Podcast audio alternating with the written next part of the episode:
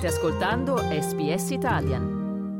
Apriamo quindi questa seconda ora di trasmissione parlando di gender gap, il divario retributivo di genere reso lampante da un nuovo rapporto dell'Agenzia per l'uguaglianza di genere sul lavoro basato sui salari pagati da 5.000 datori di lavoro del settore privato in Australia con 100 più dipendenti. Cosa è emerso? Due terzi delle aziende prese in esame pagano di più gli uomini e solo l'8% dei divari retributivi sono a favore del delle donne. Ascoltiamo Mary che è amministratrice delegata dell'agenzia. For employers, uh, this does set a benchmark on their progress, and it's fair to say some are very focused on that, um, and others uh, still need to turn their minds to it.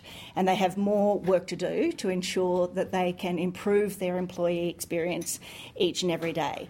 Every employer's solution is going to be different. Uh, it's not a one size fits all, but what it does take is analysis, planning, KPIs, and it does take a team to lead the process to drive that change. I dati hanno rilevato che a livello nazionale il divario salariale di genere medio sul salario di base è del 15%.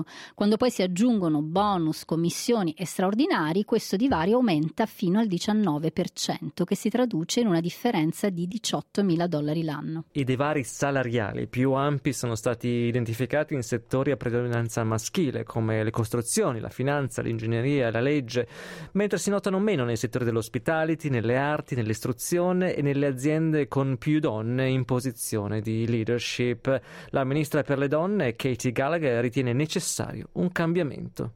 We need to be honest about it. It's not about shaming, it's not about naming, it's not about um, saying men should be paid less. It's none of those things. It's about driving that change that we need to see in organisations to make sure uh, that women are getting a fair crack at opportunity um, and uh, that we're closing the gender pay gap over time. It's complex. It's not. There's no silver bullet. Uh, but this is part of uh, the response. Tra le aziende il cui divario è più marcato, l'agenzia ha individuato compagnie aeree come Jetstar, Qantas e Virgin e nel caso di alcune delle principali banche australiane il divario salariale si è rivelato quasi il doppio della media nazionale. Il più grande datore di lavoro del settore privato in Australia, Woolworths, ha un divario del 5,7%, mentre Coles si attesta al 5,6%. 6%. La pubblicazione dei dati è stata resa possibile con il sostegno di tutti i partiti politici, ma alcuni parlamentari hanno espresso obiezioni, come l'esponente The National Matt Canavan.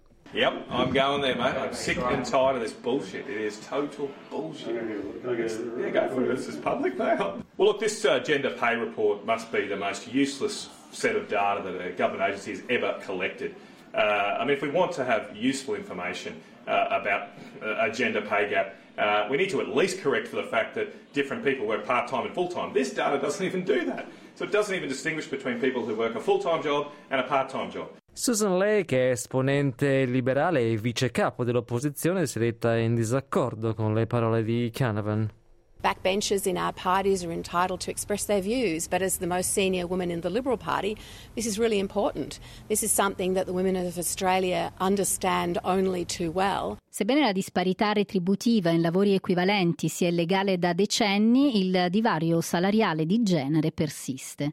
Il ministro delle Finanze non ha scartato l'ipotesi di escludere dai contratti governativi le aziende che presentano ampie differenze retributive in questo senso.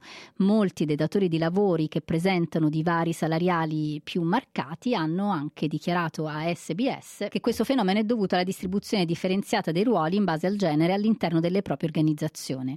Ray Cooper è la direttrice del Centro Australiano per l'Uguaglianza di Genere e l'Inclusione sul Lavoro. How do we actually make some of these places where women actually aren't represented in great numbers more hospitable to women and more reflective of the types of things that they want to do in their careers.